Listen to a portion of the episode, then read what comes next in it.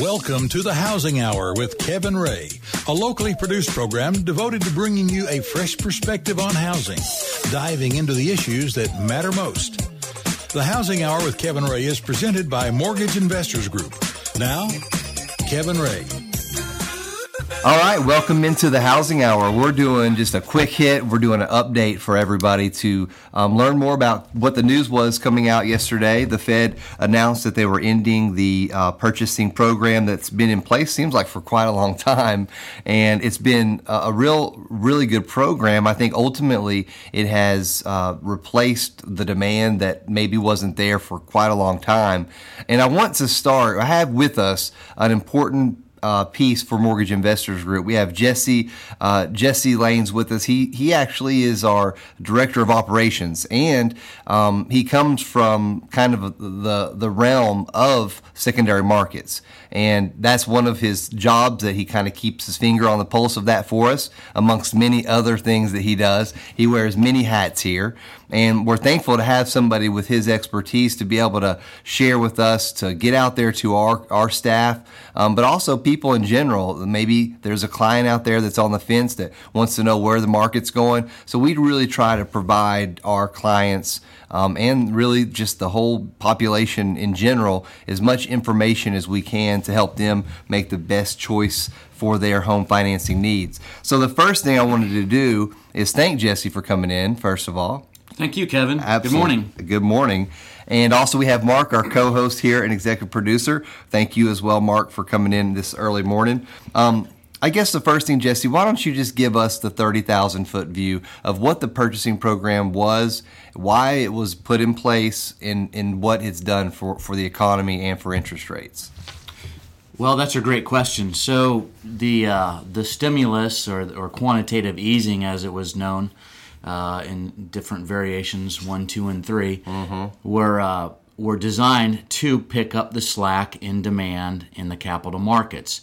So, as the economy slid into the you know the Great Recession, we had a lot of buyers of bonds, especially mortgage bonds, had backed out, and because the market had appeared risky, and uh, and and in fact housing you know was was on a slide. So it, it was a very risky uh, prospect. So the Fed stepped in to try to pick up demand that would have otherwise been met by, you know, foreign countries or uh, you know possibly some hedge funds or uh, uh, people that, that handle annuities and insurance mm-hmm. companies. So there's all these great demand for these bond products, but because they got spooked by the market, they backed out. And when that happens, that puts upward pressure on rates. Mm-hmm. So the Fed uh, wisely stepped in to uh, try to mitigate that, to be a that buyer of uh, of last resort to at least help stabilize those interest rate markets,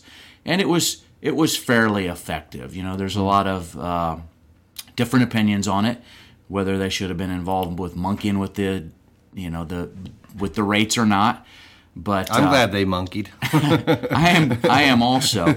And there was a lot of speculation that if they did this, it was going to cause rampant inflation. It was going to create these giant asset bubbles. Uh, but it turns out, you know, four or five years later, that that none of those prophecies ever really came uh, to roost. Now, mm. that doesn't mean we don't have to worry about those things in the future. Mm-hmm. But I think the Fed stepped in to avoid a greater calamity than what had already happened. And from that standpoint, I would say it was very successful. And, and it was, I mean, we're talking about a lot of money. I mean, I can't remember, was it 85? Four trillion is was, what the number is right, right now. but it was 85 billion per month. It, it, was. And then it got dropped down to 15 billion per month. That's right. And I mean, that is just an insane amount of money that the Fed was basically uh, funding this purchasing program. Now, the question is, you know what does this really mean for the common american? I mean if you the rates yesterday just looking at uh, we're looking right now at the one day bond price. When the news hit we saw the mortgage-backed security price drop pretty good but then it stabilized. And, and i feel like it's going to continue to go that route What what do you think this really means going forward?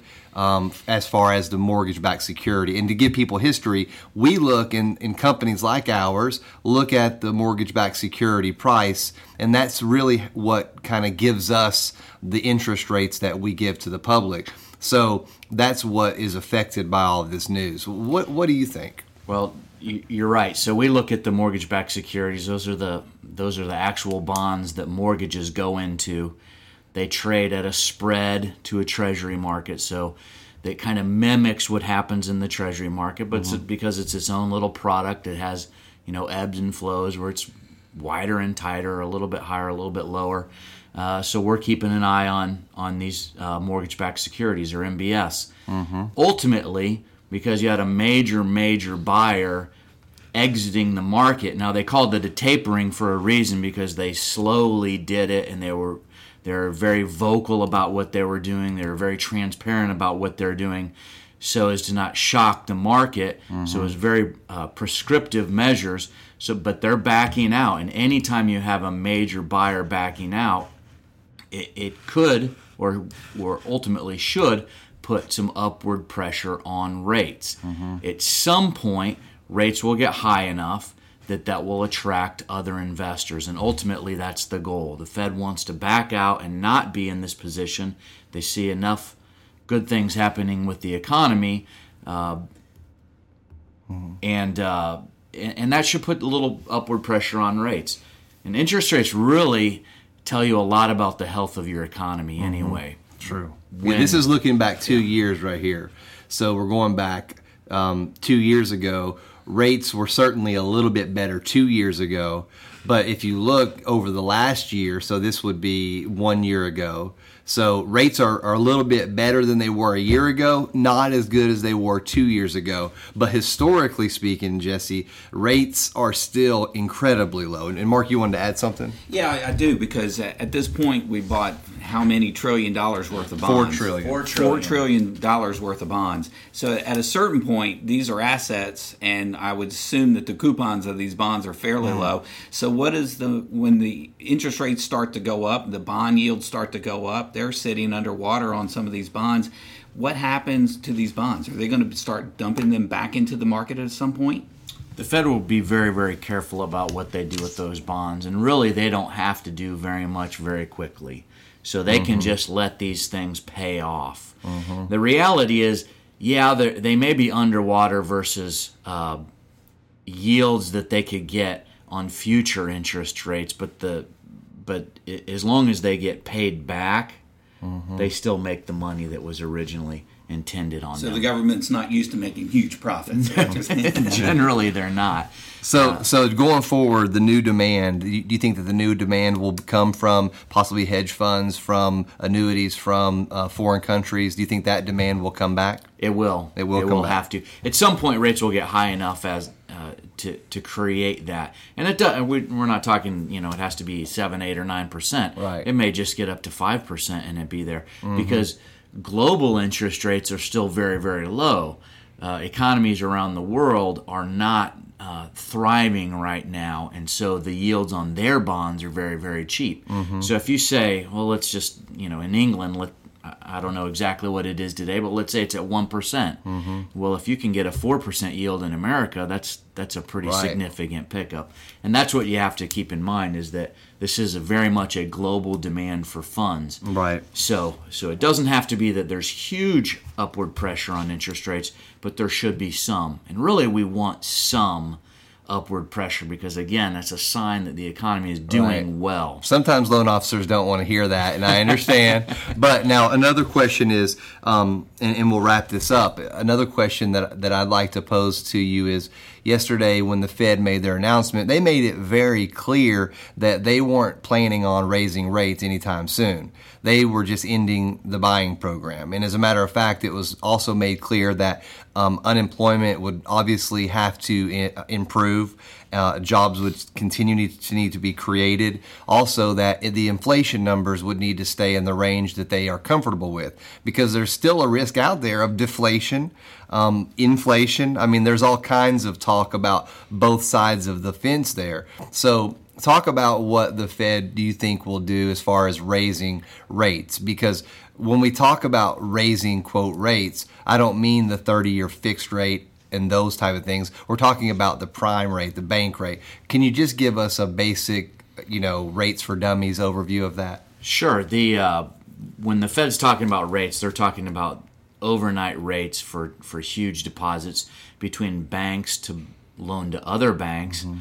Or banks to borrow from the Fed, which mm-hmm. is uh, the really the lender of it's like zero percent right now. Right, it's it's, pra- it's practically zero, and so uh, they they have mentioned that they'll uh, you know keep it for I can't remember the exact wording. It was a, an extended period of time right. still, and so there's a lot of speculation as to what does that mean. I think most forecasters are believing that to be maybe June of 2015, mm-hmm. but they are going to be keeping an eye on several different aspects the reason that they're backing out of the buying uh, of the bonds or the you know continuing the tapering, if you will, is because they feel that the economy is moving forward. Mm-hmm. It may mm-hmm. not be moving forward at a pace that they like, but they do still see forward progress. They're going to keep an eye on the jobs number, just like you said a very important component of of uh, of the employment market, though, is wages, and what we haven't seen yet is mm-hmm. enough growth in wages that will put upward pressure on prices. And when we see those upward pressure on prices, you know, more people buying, mm-hmm. that that circulates into more demand for employees. And as that happens then employees start to have options. Mm-hmm. so, you know four years ago there are very few options. There are very few jobs out there. Now there's a lot of those jobs have been filled but it hasn't created a lot of mobility in the workplace yet. But if, right. if we start to see some upward pressure in prices uh, just in general a little bit of inflation is a, is a decent thing for the economy then uh, then hopefully that will turn into some wage growth. And as wage growth goes up, then demand for different goods and services also goes up. So we get this kind of uh, springboard effect mm-hmm. where where little positive things all of a sudden start to feed off of each other, and those are, are those are very very helpful.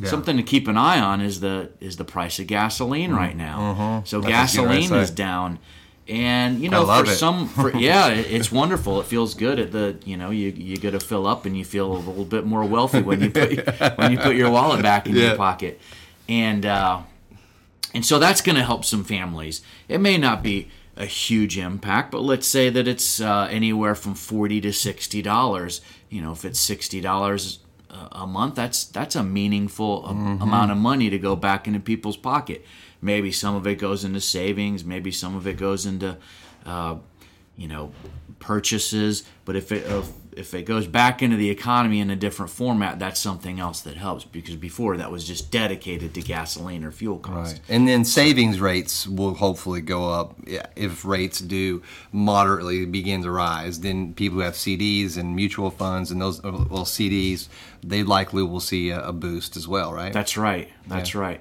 because the yields will be better. So mm-hmm. hopefully people will be putting a little bit more in there. And we did see from the bottom of the, uh, you know, the economic downturn, we we saw uh, general improvement in American savings rates. So first thing to do is to kind of try to get your debts in order, and it was very difficult.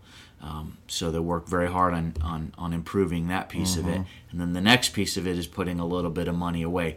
And even if you're not getting much in, in the way of returns, you're still saving it for down the road because people did see that tough times can come right. back and we saw some really really tough times. Absolutely. Well uh, you know so keeping keeping an eye on the market is what we try to really do and each friday mortgage investors group on migonline.com um, and on our facebook page twitter account google plus all that stuff we post the economic calendar so that you guys can see what's coming up for the week. And for instance tomorrow you have jobless claims. So i mean every day almost almost there's something that's going to be announced that's going to affect the price of the bond of the mortgage backed security. So, you know, if you want to get really in into this, then, you know, keep keep your pulse on migonline.com. You can go there, learn about what's happening, and we'll do frequently on the Housing Hour. We have many series that we can pull from to talk about the history of, of, of mortgage interest rates. Mark has written an